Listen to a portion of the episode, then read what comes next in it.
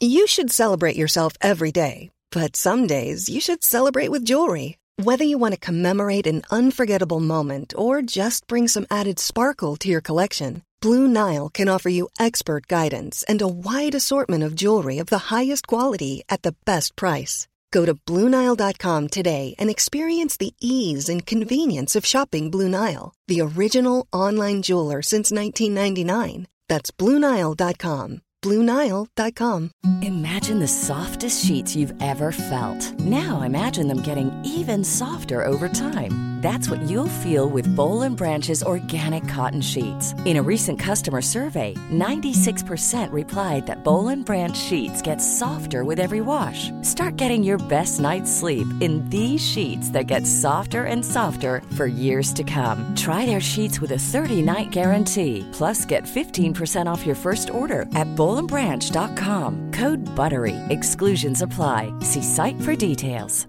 Wow! Nice. Yeah.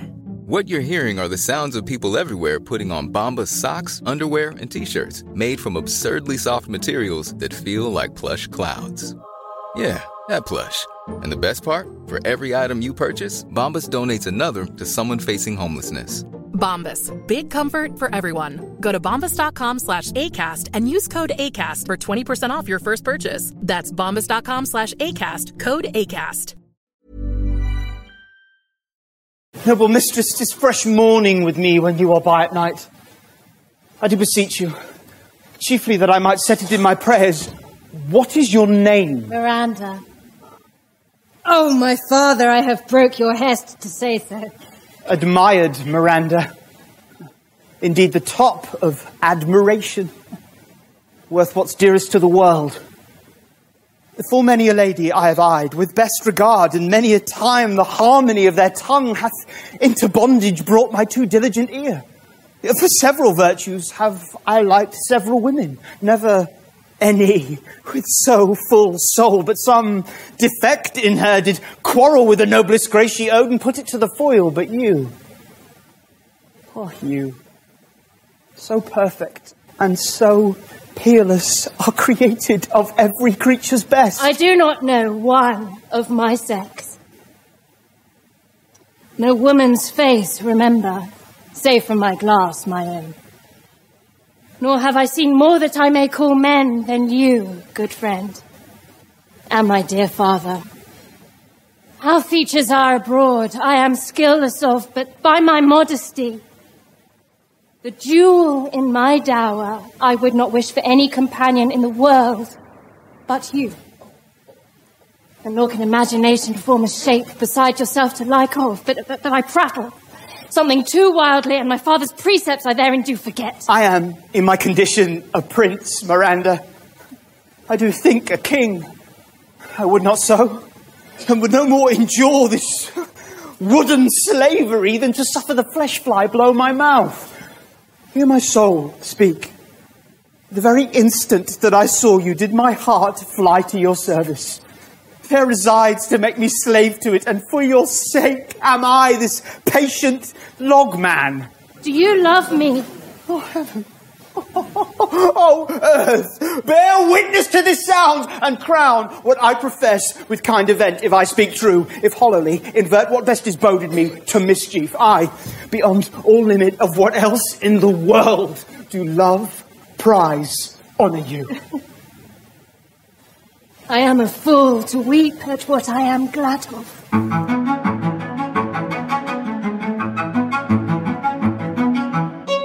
That was Ferdinand and Miranda falling in love in Act 3-1 of the Royal Shakespeare Company's 2017 production of The Tempest. Welcome back to The Play's the Thing, Act 3 of The Tempest.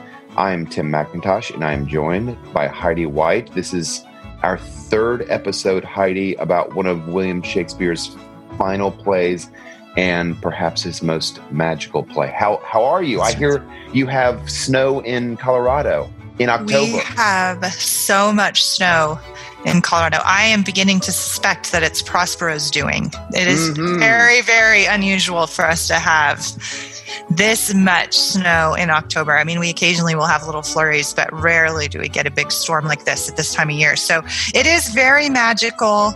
Lots of playing outside, lots of pumpkin bread and hot apple cider and warm blankets and good things having to do with snow. But I am like a tad bit grumpy about it because I really like the nice fall weather. So I'm a little disappointed. So glad to be on a magical island in which somebody can make it be whatever they want it to be. So yes. Can I ask you a question? How do your kids respond? Are they kind of, do you get enough snow in Colorado that they're kind of over it? Or is it still a fun break from normalcy?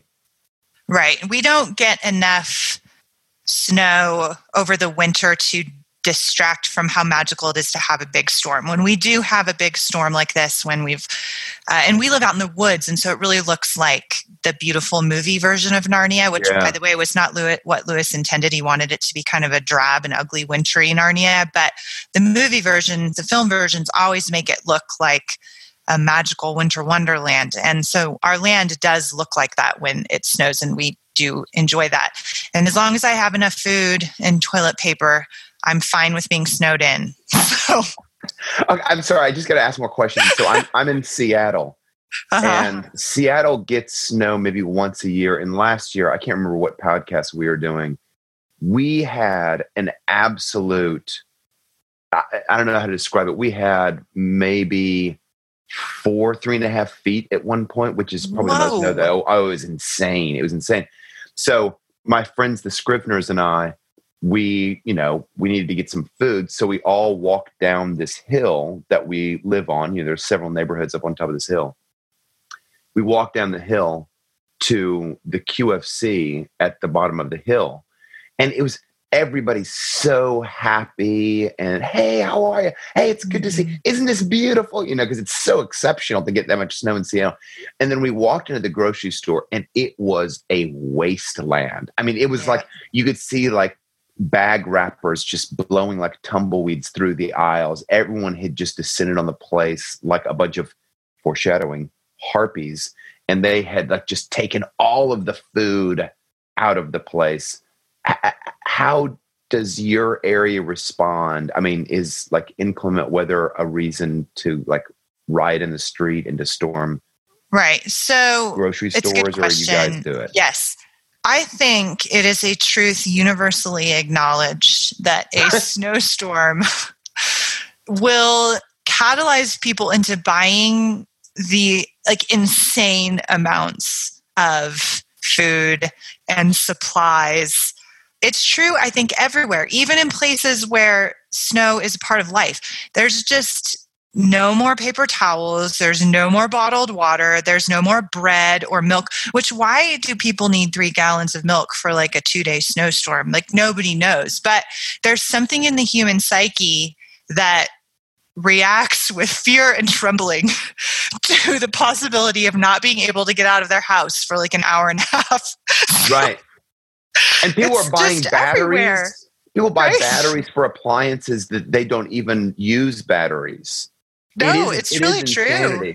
Which may, I hate to say it, Heidi, but it may mean that you and I are so used to civilization that the fact we don't freak out is more because, I'll just speak for myself, it's more because someone's going to take care of me. I just know it. I don't have to go buy bread.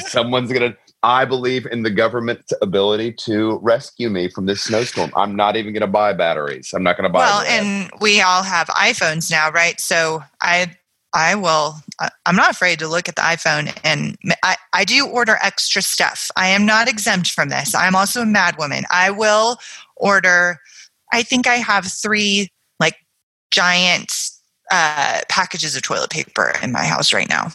Because that's a nightmare. That's the kind of thing you wake up and think about, in the middle of the night. What if we don't have any toilet paper in the middle of a snowstorm? So I have plenty of toilet paper. So if anybody wants to trudge out in their snowshoes to my house to use the bathroom, you'll dole I'm it your out. Person. Yeah. Yep. So we bantered for long enough because I don't want people to think I'm a freakazoid. So let's talk about Act 3. So, Heidi, we just listened to Ferdinand and Miranda, and I have to say, there are all sorts of lovely romantic scenes in Shakespeare. This one might be my favorite because it's so innocent. It's so sweet. And they're both, I believe, every word that they're saying to each other. And when I think of some of the other, like, lovely scenes between a man and a woman, like I think of Romeo and Juliet, and you can hear disaster in the background when Romeo and Juliet meet each other at the ball. You know, they've got their masks on. They're kind of plucking their masks off. They're showing each other furtively that they might be interested in each other. But their families are looming so close behind that it's hard. You can just smell the doom. Even in As You Like It, Orlando, and I'm sorry, I've forgotten the other character's name, but they meet in the woods. And one is running away and the other is posing as another character. And they can't be perfectly candid with each other. They can't be open with each other, which is part of the reason why the scene works so well. But in this scene, Ferdinand and Miranda, they're wearing no masks. There's no portent of doom looming behind them. They're both, especially Miranda, so innocent that they can just fall in love. They can fall in love so swiftly. Right. And I believe everything that's happening between the two of them. Right. Yeah, I do too. And I think it's part of the conditions of the world of the story that their love is allowed to be so pure and sweet, because it's the other characters who are battling it out for power, for supremacy, for appropriation of the island, and for whatever world they want to take over back home. But all that Ferdinand and Miranda desire is to love each other. And their kind of sweetness and innocence and movement towards happiness is the counterbalance of all of the rest of the scheming, whether for good or ill, on the rest of the island. And I think that the story needs that anchor point, or else it becomes too tangled. Mm-hmm. It could be very tangled. Right. And the rest of other Shakespearean comedies, as you point out, As You Like It, Romeo and Juliet, which is not a comedy, but other Shakespearean love stories require a bit of worldly wisdom on the part of the characters, even the virginal characters, because Shakespeare is exploring different experiences of love. I think of Rosalind and Orlando, and they're in As You Like It, and they're they're both virginal characters, right? They have this innocence to them, but there's also this contemplation of identity and what if Rosalind is a man? Does Orlando still fall in love with her? And that there's all these kind of layers of contemplation. Midsummer Night's Dream, in which the lovers are basically interchangeable, and why does it matter if this one's in love with that one and this one with that one? Like that's kind of some of the questions of love that Shakespeare explores in other comedies, but in this one, it's just too. Almost like an Adam and Eve, and an Eden. Yeah. Because I like this scene so much, Heidi, I thought that we could try something a little bit different. I'm intrigued. Yeah. Please go on. So, what I would like to do is something that we did that Gutenberg College Race Teach still does. We would have. For freshmen, for sophomores, and for juniors, a class called microexegesis. And you can probably figure out what happened in this class just based on that title. So microexegesis was just basically a close reading. And for teachers, if you ever have a hard text that you're dealing with or just hard passages within a text, this is a great easy way to do a class, and it is such a great way to teach students how to read difficult material. So we would have the students sit down in a circle, And we would give them at the beginning of the year a very difficult book. So usually for freshmen, we just gave them like the most difficult book that we could possibly find, which was either some years we did Aristotle's categories, some years we did Aristotle's metaphysics.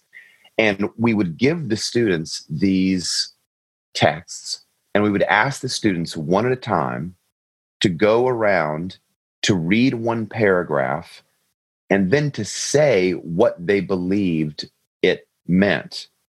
So they would have to do it, and before the class could go on, there would have to be some kind of agreement that that reading of that paragraph was a pretty good reading. So thought that we could do that same thing, but we could just each pick a section from this play. And I would like to do Ferdinand's section to Miranda in the middle of 3:1 that begins, "Admired Miranda, indeed the top of admiration." So if that sounds good to you, I'm just going to I'm just going to do it, and you can kind of like get the pattern of how it goes. Okay, does that sound all right? This is fun. I like this. Good. I like it too. I was like, I hope this doesn't get too academic, but I just think it'll be enjoyable. So in my edition of Shakespeare, which is the complete Pelican edition, this is Tempest 3:1, so Act 3, Scene 1. And I'm going to pick up at line 38, and I'm going to go down to roughly, 49. So here it goes. Ferdinand, admired Miranda, indeed the top of admiration, worth what's dearest to the world. So he opens up with a little wordplay, admired Miranda, indeed the top of admiration. So the word admiration is a kind of reference back to Miranda, indeed the top of admiration, worth what's dearest in the world. Full many a lady I have eyed with best regard, and many a time the harmony of their tongues hath into bondage brought my too diligent ear. So the harmony of their tongues hath brought my too diligent ear. Hath into bondage brought my too diligent ear. These women that he has been interested in before hath by their impressive speech made him kind of subject to the things that they have said. Their tongues hath into bondage brought my too diligent ear. For several virtues have I liked several women, never any with so full sour, but with some defect in her did quarrel with the noblest grace she owed. Okay, this is a little bit thick. For several virtues have I liked several women. So I take that to mean he loved this one woman because he perceived her to be beautiful. He loved another woman because he perceived her to be intelligent. Another woman because he perceived her to be well-spoken.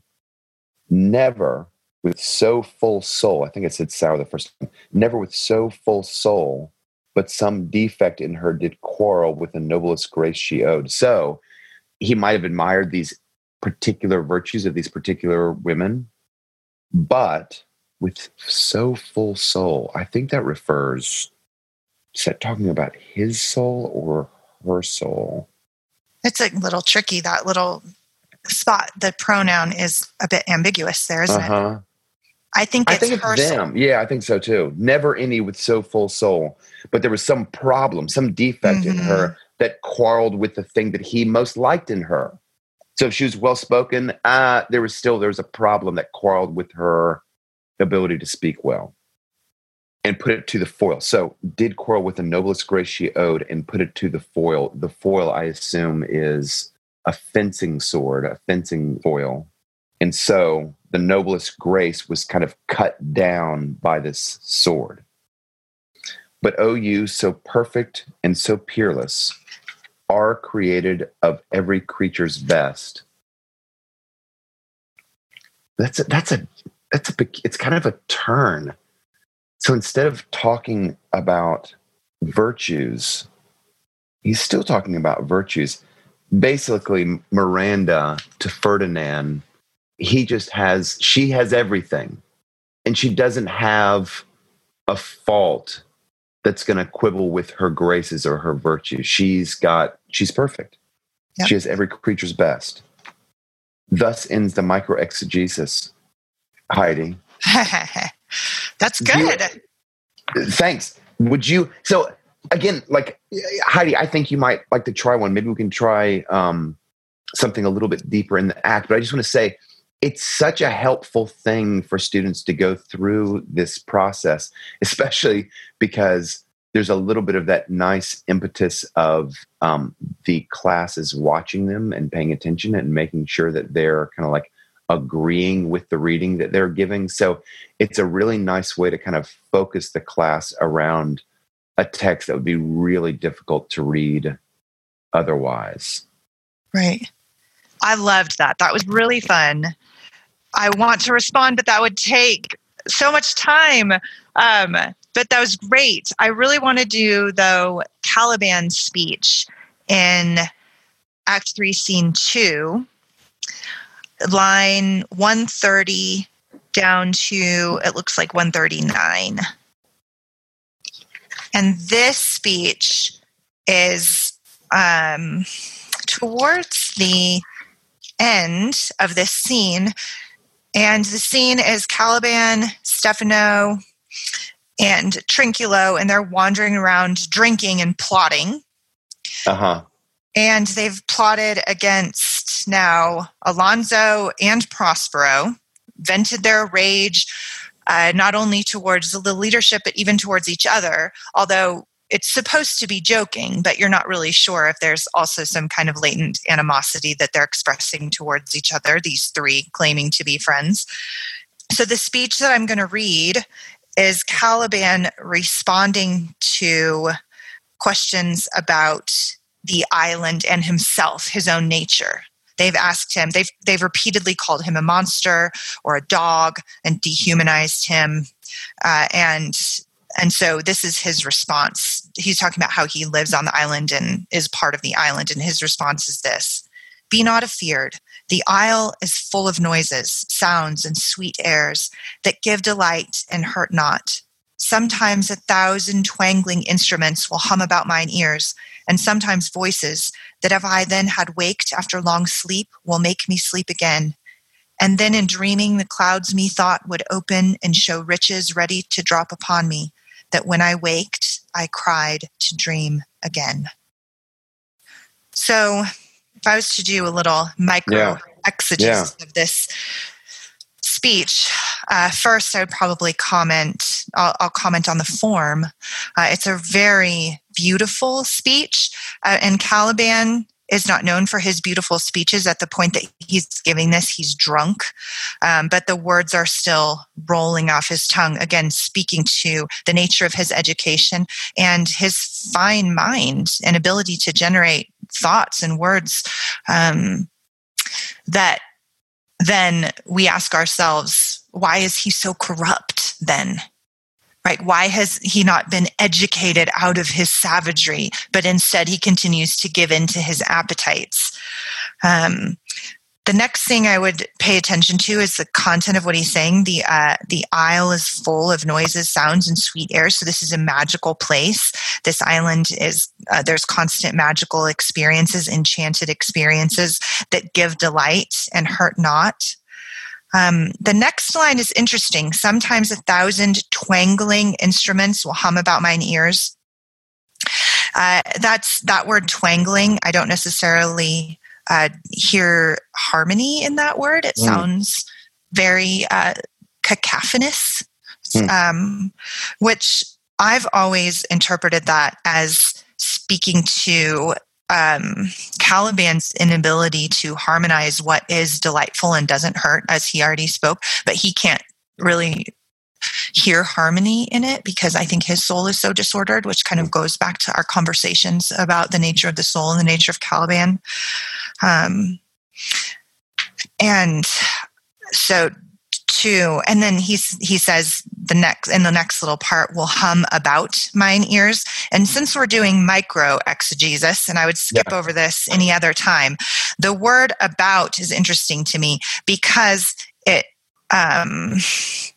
does fit within the form, so it really could just be a formal choice to keep the meter, but it is an externalizing word, if that makes sense. So he doesn't say that the thousand twangling instruments become a part of him in any way. They're always external to him. There's something that he's not necessarily participating in. He's not taking them in and harmonizing them and allowing them to do their work within him. He is, they're just always something taking place outside of him. It could have been within. It could have been within. It would have kept the meter. And so exactly. But so again, I don't know if that was an intentional choice, but I've always noticed this when I've read The Tempest or watched a performance. And then to move on. And sometime voices that if I then had waked after long sleep will make me sleep again. We know that Prospero uses the magic of the island and his own magic to put people into enchanted sleeps. He's done it several times. And this is Caliban commenting on that, that he'll be wakened by them and then go to sleep by them. They control him in many ways. And then in dreaming, the clouds methought would open and show riches ready to drop upon me, that when I waked, I cried to dream again. And that little, that ending just again makes me feel a sense of compassion for this tormented Caliban, although he is a dark character. I'm not trying to say he's not. He is the shadow part of the island, but he's also sad and grieving, and he longs to participate in the goodness of the magic of the islands, but he can't. Yeah. And then there's this really interesting meditation upon sleep and dreams and waking. And the question then is, which is more real, which is more healing, to be asleep under magical influence or to be awake in a harsh reality? That's kind of the question of modern contemplations too, like the Matrix, right?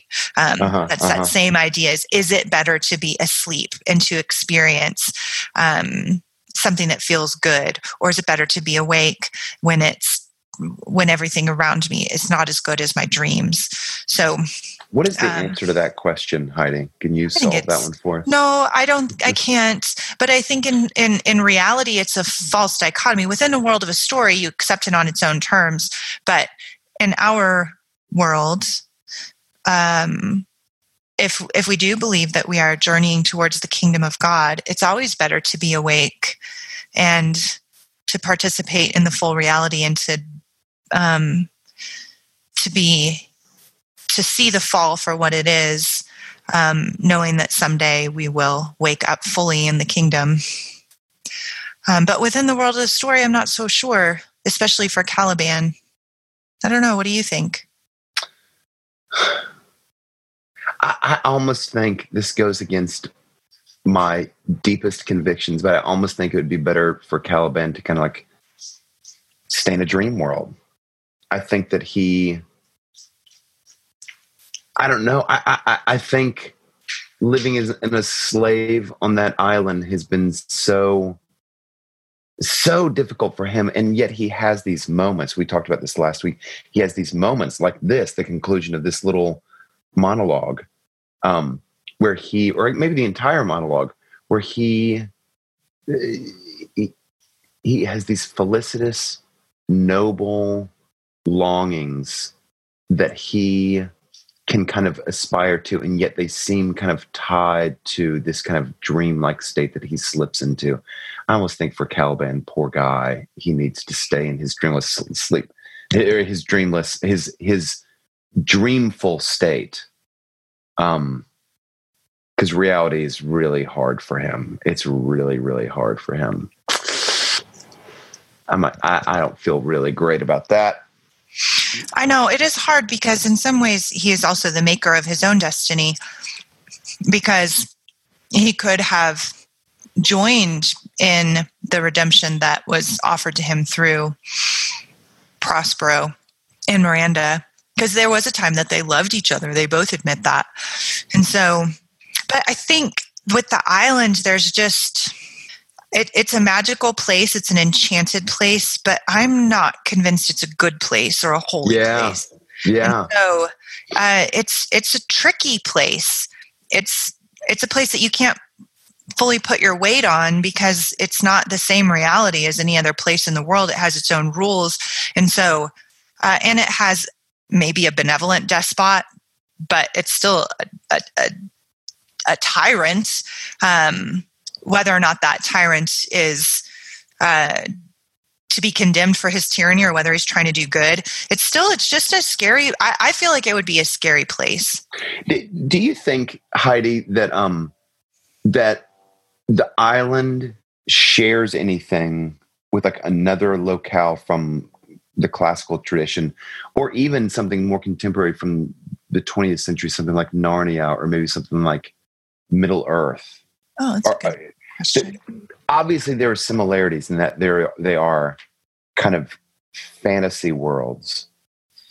That's a great question. Yeah, keep going. Is it, other than the fantasy aspects, how is it similar to Narnia? Right. It's a good question. I do see it differently.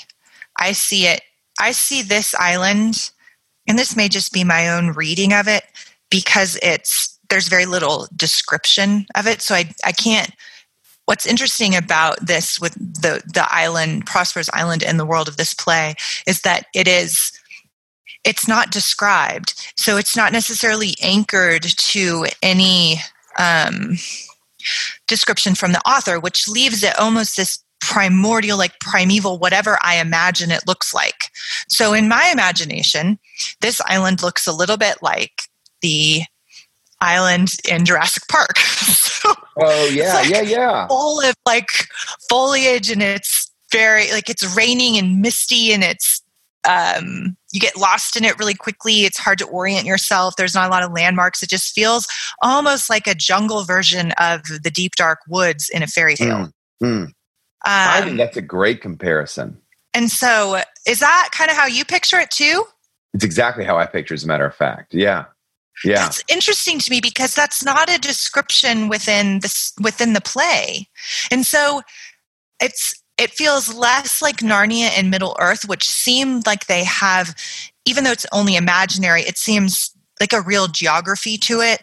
There's anchor points. There's a landscape to it in the mind of their own maker, that this feels a lot more amorphous, a lot harder to take hold of, and a lot more allegorical. And so I do see it very differently from a fantasy world that's crafted and created, and we kind of take as already made. I'm just making this imaginary world in my own way. Oh, yeah. Yeah, we get a little description from Caliban. We get a little bit of a description from Gonzalo, but it's as you say, it's not terribly detailed. It's just kind of, it's a wonderland. It's kind of a romantic, not between the sexes, but romantic, like capital R. It's right. Just this sort of Edenic paradise. Yeah, and I like that. It seems to me like Narnia and Middle Earth are civilizations, and their nature has been sort of like tamed in some places in Narnia and Middle Earth. It's been abused in some places in Narnia and Middle Earth. But they're fully formed civilizations that have come under despotic rule. This is not a civilization. As a matter of fact, it's an escape from civilization. It's always the nature of the island is consistently being contrasted with the kind of grotesques of the Italian men and their civilization. So the contrast, I think, in Narnia and Middle Earth is life before the despot and life under the despot. That's the main contrast of those stories. I think the story here is civilization and, let's just call it, nature, kind of unspoiled nature. Right. Well, and to your point, Shakespeare, the green world is common in Shakespeare. It's used in multiple plays. A place where that is contrasted with civilization. I think of Midsummer Night's Dream, which is probably the play that's the closest kind of feel to it as The Tempest, that we've talked about that before, that Midsummer Night's Dream has this contrast between the civilization of Athens and the woods to which the characters escape and go have magical experiences. And there within the green world, their society is reordered. The chaos kind of comes to a head and then becomes orderly again, and a new kind of society is formed that then they bring back to the civilized world, and that comes back into Athens with them. And so the green world is used in The Merchant of Venice and Portia's house, the name I can't remember of right now. It's in As You Like It. So there's this sense in which Shakespeare uses the removal from the city into a state of nature, and it looks like everything's going to fall apart and become disordered, and to a certain extent it does, but that's only so that the characters can put the order back together again and then start a new society. And that tradition goes way earlier than Shakespeare to Greek comedy and New Comedy, when there was this conflict between the father figure and the younger lovers, and then that had to be decided in some way, usually in favor of the lovers, and then a new society is formed that got rid of all those old rules that were dumb and that kept the lovers apart. And so Shakespeare plays with that form a lot in his comedy, and he does it here, except the father figure only appears to be an obstacle to love, but is in fact pulling the strings to bring the lovers together, and the green and even world... He holds them apart at the conclusion of 3-1. Exactly. He's like, his hands are completely on the wheel. He's making every little turn for the characters. But it seems as though he's not, which is true. Yeah. The whole thing is a tempest. It's all this storm that you're like, wait, why is he keeping the love? They're already in love. Why is he doing this? Is he just messing with them? This is like what you wanted, Prospero. Yes, there's just this sense that the green world is completely controlled by Prospero, and I think Prospero shines in Act 3. I don't mean to sound negative about him. I think this is a redeeming scene for him in Act 3, Scene 3. But this whole play has this feel that you're like, I don't know where to put my weight down here. Agreed. Do you think that's true? Oh, yeah. I really do. I was reading this week about how the productions of this play over the centuries, how the figure of Caliban has changed in different productions over the centuries. So, and I think how you interpret Caliban is kind of an indicator of how you view this play and kind of like the role that Prospero has over the other characters in this play. So, a couple centuries ago, Caliban was played as this almost kind of demonic figure, just a beast and misshapen and vile, no redeeming qualities. More contemporary productions have him as he's basically the subject of a colonizing power, Prospero.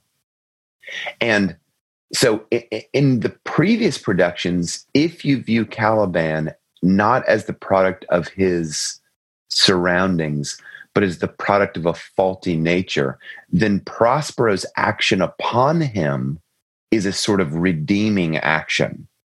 Mm-hmm. He's calling him, sure, he calls him his slave, but look at where Caliban came from before Prospero found him. He was in a horrible place. And so Prospero is kind of cast as this sort of redeeming influence upon this base nature creature that is Caliban. Now a contemporary version that has Caliban as this kind of like brute, but who's been colonized. It's nurture that has done him wrong, not nature. Then Prospero, and this is what we spent a lot of our last podcast talking about, Prospero's influence upon him is a lot more dubious. He is the colonizer. He is the one who calls him slave. He cannot be redeemed without some action from Prospero, and Prospero seems content to let him just kind of do his hard work. So I'm just trying to point out that even in the figure of Caliban, you have this sort of like representative icon of how you see the play in the island, whether or not the island is a good place full of magic and wonder and possibilities, or whether it's that plus it is under the yoke of a difficult to interpret taskmaster.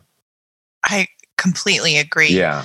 And I think that that's true for some of his other comedic villains too. Shylock is a great example of that in The Merchant of Venice, that originally he's been played in multiple ways over the centuries, either as just this dastardly character or almost like a comic villain. Yeah. With like big eyebrows and a big mustache and a black cape, like kind of Snidely Whiplash or something. Yeah. And but then now he is played almost universally. Did you see Al Pacino's portrayal? I did. Yeah. That was phenomenal. Yeah. And I've also seen a stage production of The Merchant of Venice in which, as he was forced to convert, they were playing off stage the melody of a Jewish funeral song. Huh. And it was being chanted in Hebrew. Huh. By players off stage. And it was so moving. And so that's the wonderful thing about Shakespeare. And I think in those plays, it works. Like, it actually makes the play better. Even if Shakespeare did intend them not to be necessarily sympathetic characters, even if we are supposed to hate them, it makes it better that we don't, that we feel a sense of compassion and a drawing towards even those who have fully given into the fall of humanity, as both Shylock and Caliban have. Like, there is no doubt they are villains. Yeah. But I don't know that I can be convinced that Shakespeare doesn't intend us to have some kind of compassion on them based on their lines. You know, that even what I read today from Caliban, that longing to, the inability to be in one world or the other. Yeah, that's a great way of describing him. He can't be fully awake. And to your point about Prospero, to go back, I'm kind of jumping all over the place, but I wanted to comment on Prospero calling him a slave. Even that, I think, can be interpreted sympathetically towards Prospero, in the sense that Prospero tried to help him rule himself, and Caliban refused. It is Caliban himself who makes himself a slave, because he rejects all civilizing influence, both from civilization, I know you use the word civilizing, and also from the soul, in the soul sense of governing itself towards goodness, truth, and beauty. He refuses to be educated beyond his shadow self that serves his own appetites. And in that sense, he makes himself a slave. And that's exactly the language that Scripture uses about those of us who choose to be dead in our sins. So we're slaves to our passions and our appetites. And so in one sense, Prospero is simply speaking Caliban's own chosen identity over him. Now, that point of view also doesn't take into account the manipulation that Prospero does of Caliban and the appropriation of the resources of the island and of nature to his own ends. And so there's always that ambiguity within that character. That ambiguity, I think, Heidi, is part of the reason why I think Shakespeare remains so alive and vibrant. Mm-hmm. Just from a practical point of view, when a playhouse is deciding to do a play, who makes that decision? Well, it's probably the artistic director of the theater. And the artistic director oftentimes has working relationships with various directors. And directors love, I love when I've directed plays, to kind of have a vision of a play and to be able to execute that vision down to the most minute details, right? Mm-hmm. And Shakespeare, this play, The Tempest, is such a great example of the power that a director can have in making the audience have a vision of whether or not the island, Caliban, Prospero, are malignant forces, are positive forces. So much of it is up to the director.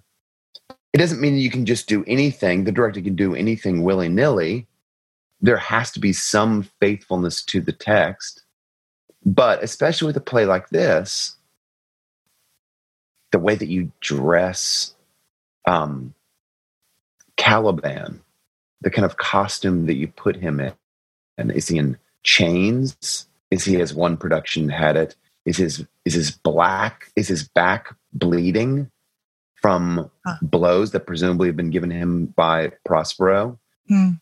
What sort of choices do you make? And it's this play, I think, more than any other, maybe with the exception of Midsummer Night's Dream, it's a director's play. I think for Midsummer Night's Dream, the stakes are not quite as high for the director as they are in this play, because the entire kind of moral life view of the play is kind of in the director's hands for The Tempest. Totally. Whereas Midsummer Night's Dream is it's a party. It's lighthearted. It's very lighthearted, and it's it's a blast. But The Tempest is not. It's not just a party. There's vital issues are at stake here. You're right. I saw a production of Midsummer Night's Dream in which Hippolyta was chained to the wall the whole time, and it was weird. Like, it just felt like they're trying to make. I get what they were saying, right? Like, Theseus kidnapped her and whatever. But I get what they're trying to say about it. But it didn't fit. Like, it just felt forced. Like, they're trying to make some kind of social commentary on a play that's, as you pointed out, very lighthearted in a party. Yeah. And you kind of want to love it. Like, you want to laugh along with it. And there's Hippolyta in the background chained to the wall. And then you're like, oh, am I allowed to laugh? Because I thought that was funny. Like, and so that's... Yeah. So, but your point about The Tempest is this play is not lighthearted. It has lighthearted moments, and it's very redemptive, but it's serious. Yeah. Even though it's a comedy. Heidi, I kind of want to transition this. I actually have a plot question to ask you. So, to kind of remind viewers of the three scenes, opening scene in Act 3 is Ferdinand and Miranda and Prospero kind of seeing them fall in love, but saying, not yet. Then next scene is Trinculo, Caliban, Stefano getting drunk on the island, and they're all kind of pursuing Caliban's desire for revenge upon his master. And then the next scene, we're back with the Italians. We're Sebastian, Alonso, Antonio, Gonzalo. So there's some confusion for me. It seems like in the first act of the play, Antonio is the one who's guilty of supplanting Prospero when they're back in Milan. But it seems in scene 3 of Act 3, that Ariel seems to hold Antonio, Alonso, and Sebastian, all three, responsible for supplanting Prospero. Right. He does make that claim. Absolutely. He does say that. And I had to go back and look this, because I couldn't remember this either. I had to go back to Act 1, Scene 2, the conversation between Prospero and Miranda, to discover that Antonio had conspired with Alonso, the king of Naples. And at this time in Italian history, we're talking about individual cities were their own nations, right? And, you know, that's why Italian history is so fascinating with these big ruling families and these, you know, in Florence and Milan and Naples and Rome, and how they are only loosely allied and constantly fighting against each other. So, Heidi, can I say something about that? Yeah, please. That part of Italian history, all these little municipalities and families kind of warring with each other, I have heard that when Dante writes the Divine Comedy, so 1300-ish, mm-hmm. he's writing not in Latin, not in the educated language, but he's writing in the common language, Italian. But his Italian is a particular form of Italian. It's a particular, maybe we would call it like a dialect. And part of the power of the Divine Comedy, it's so influential that in essence, it kind of unifies the language under that particular tongue that Dante wrote in. And that kind of sets the scene for Italy to eventually become a unified state, because it's really hard to unify a state when you have multiple languages, or at least multiple thick dialects that are all kind of competing to be the primary language. So I think I when I think of kind of like the power of a poet, I think of the most powerful poets, you know, in our history. And I think Dante was, his poetry was so strong. He was so adored that he, in essence, had the kind of cumulative effect of unifying these disparate languages into one, so that these different people groups could kind of solidify under the state that we now call Italy. It's remarkable.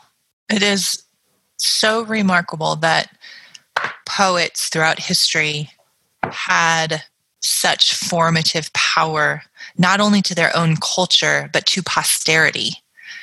And Shakespeare is one of those poets. We would have a completely different culture today if it wasn't for Shakespeare and Dante and Homer and Plato and the biblical writers. And, you know, those are the great books, not just the good ones that were very well written, but the books whose ideas not just because their stories were so great, because Shakespeare took his stories from other sources except for this one. But right, this one he came up with on his own. It's the form, it's the ideas, it's so much more than that. I apologize. I derailed us from a question that I asked, and you so I was happy to be derailed. So okay, who's guilty of helping supplant Prospero? Right. Is it all three of these guys? Funny. It's funny because that's another great thing about great books is that you talk on the epic level and the formative level of cultures, and then you go to, wait, who's guilty of what? And the little minutiae of the story and the micro-exegesis of the plots and of the language and all that. It just works on so many levels and is great on so many levels. So from what I found, Tim, and I know both of us looked at this up, so that Alonso was in on the plot with Antonio. Alonso is the king of Naples,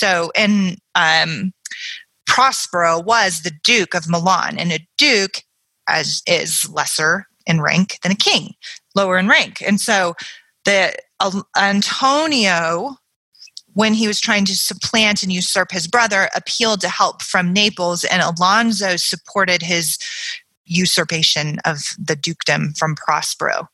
That was in Act 1, Scene 2. That I went back and found that out. But I haven't found any reference to Sebastian's being in on the plot, but what we do know that Prospero knows everything that's going on the island and knows that Sebastian and Antonio are now plotting against Alonso. So there are plots within plots. But Ariel does hold all three responsible in the harpy scene. Can you tell us about that scene? Describe to us what happens in the all-important Act 3, Scene 3 of The Tempest. That's a hard job. It's so magical. So we kind of rejoin the Italians, and Ariel appears as a harpy, like a harpy from the Odyssey. I thought it was very fitting that we're talking about The Tempest, and this scene makes such a clear reference back to the Odyssey, which we did on Close Reads last month.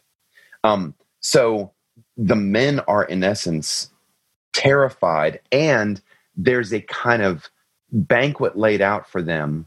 They rush to the banquet But at this banquet, Ariel kind of reveals to them that his master views them as men enmeshed in sin. They have been doing wrong.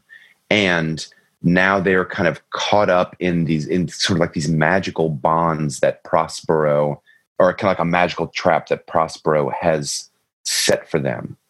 So that's where that act ends with Prospero. Now he is kind of like delayed the affair between Ferdinand and Miranda.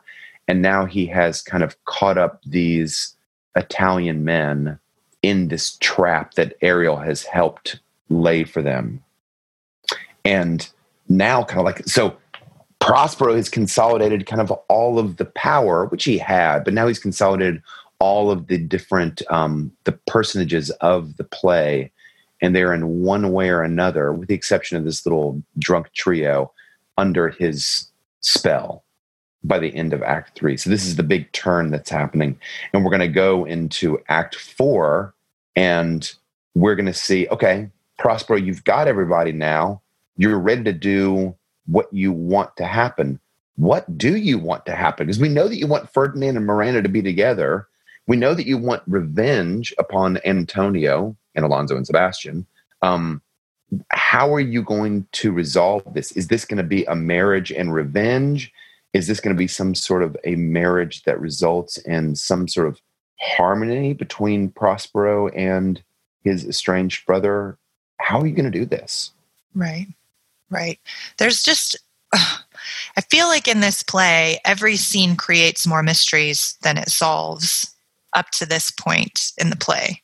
And I know there's a turn in Act 3, and we expect it to, the threads to weave together in 4 and 5. But this particular scene is just so mysterious. Yeah, it is.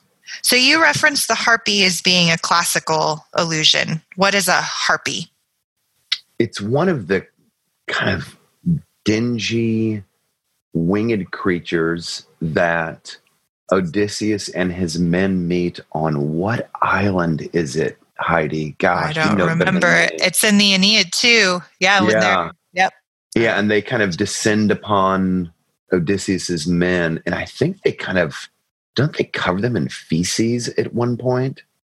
Like they're just, harpies are synonymous with foul, winged destruction.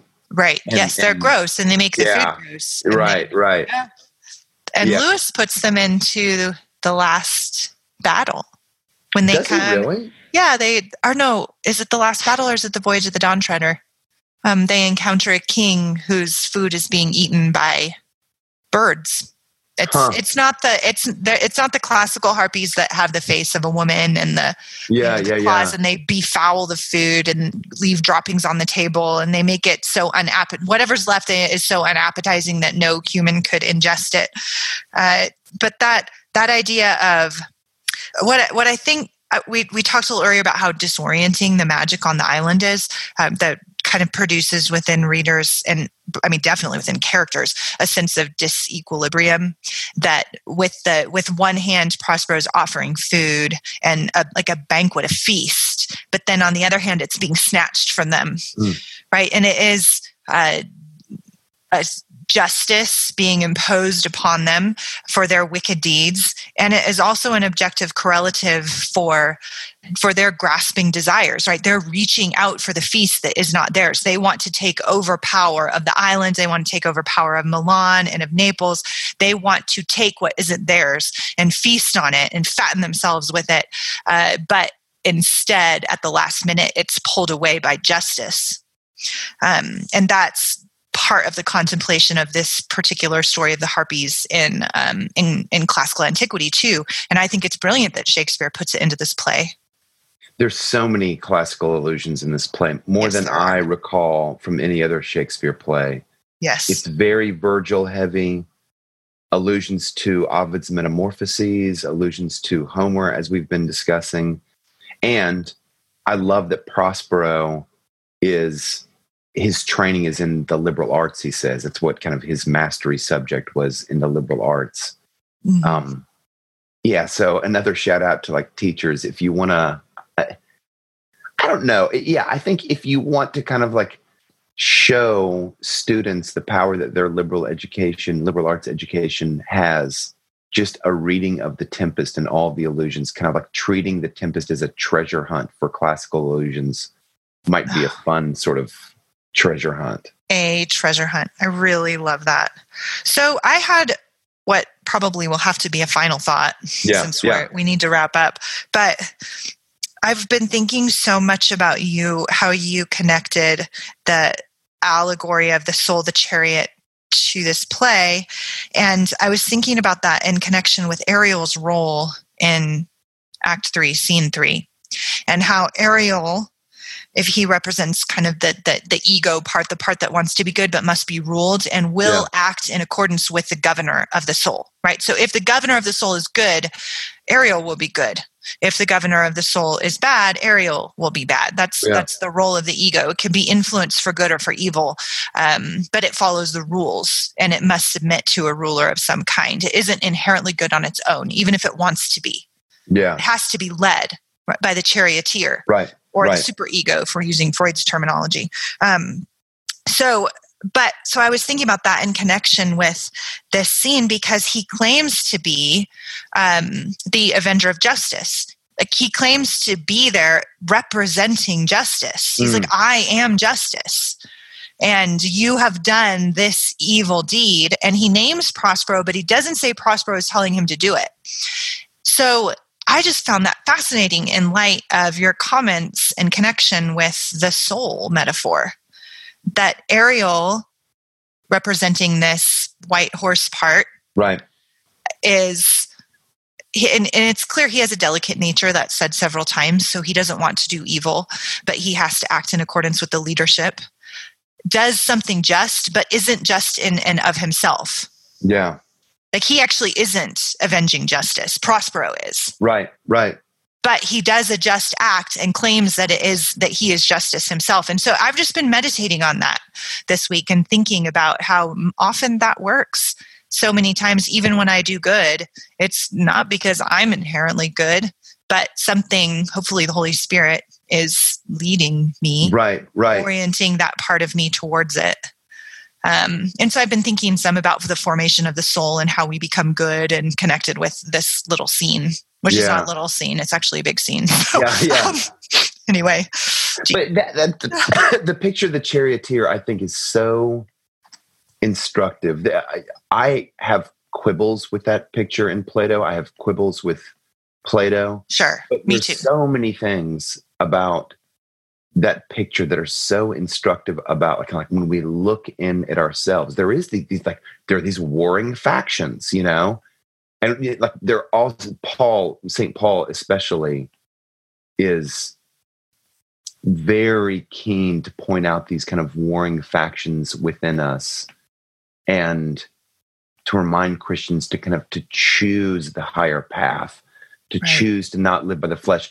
I think Plato, I'm about to go on a very quickly. I think sometimes it's very tempting to read St. Paul through the filter of Plato as in a denigration of the flesh, which Paul kind of like warns us against the flesh. But I think Plato actually views the flesh as inherently less. It's corrupted. It's bad. Right. Yeah. But putting that aside, and for Shakespeare to, I think, kind of capitalize on this kind of three-part vision, the charioteer as Prospero, Ariel as this kind of like noble desire to do good, but still must be ruled, and Caliban as this kind of like thing of that craves baser impulses. It's just so smart. It works throughout the whole play. It really works throughout the whole play. I just keep thinking about it. So thank you for making that connection for me. This is why we read in community, because I wouldn't have gotten there. I love it. So anyway, thanks Heidi. Tim. Thanks. Hey, listen, let's wrap it up until we come together next week for Act 4 and begin to put this play into its final sense of harmony. And we will hear the kind of like famous, what scholars think is the famous sign-off from Shakespeare coming from the voice of Prospero about his task as a playwright, Prospero's task as a magician, being kind of one and the same, being sort of analogous to each other.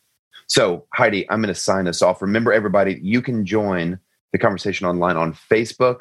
The Close Reads discussion group on Facebook is just always alive with like all sorts of fun things, from photographs to of people. You know, I love when people send photographs of these kind of like incredible finds they have at their local bookstore. This is one of my favorite things to look in at.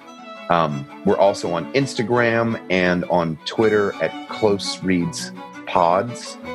And you can also email us at closereadspodcast@gmail.com. And don't forget our email newsletter, which you can sign up for at closereads.substack.com. So, Heidi, thanks so much. And for everybody at the Close Reads Podcast Network, I am Tim McIntosh. Thank you for listening and happy reading.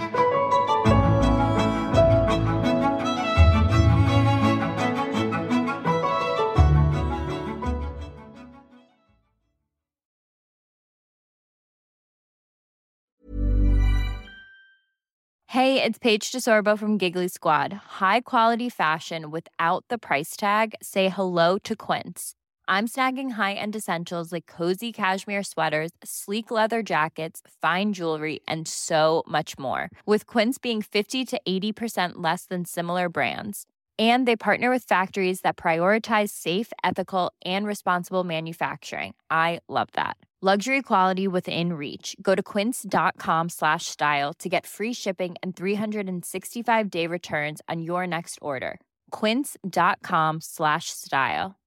Imagine the softest sheets you've ever felt. Now imagine them getting even softer over time. That's what you'll feel with Bowl and Branch's organic cotton sheets. In a recent customer survey, 96% replied that Bowl and Branch sheets get softer with every wash. Start getting your best night's sleep in these sheets that get softer and softer for years to come. Try their sheets with a 30-night guarantee. Plus, get 15% off your first order at bowlandbranch.com. Code BUTTERY. Exclusions apply. See site for details. Mom deserves the best, and there's no better place to shop for Mother's Day than Whole Foods Market. They're your destination for unbeatable savings. From premium gifts to show-stopping flowers and irresistible desserts, start by saving 33% with Prime on all body care and candles. Then get a 15-stem bunch of tulips for just $9.99 each with Prime. Round out Mom's menu with festive rosé, irresistible berry chantilly cake, and more special treats. Come celebrate Mother's Day at Whole Foods Market.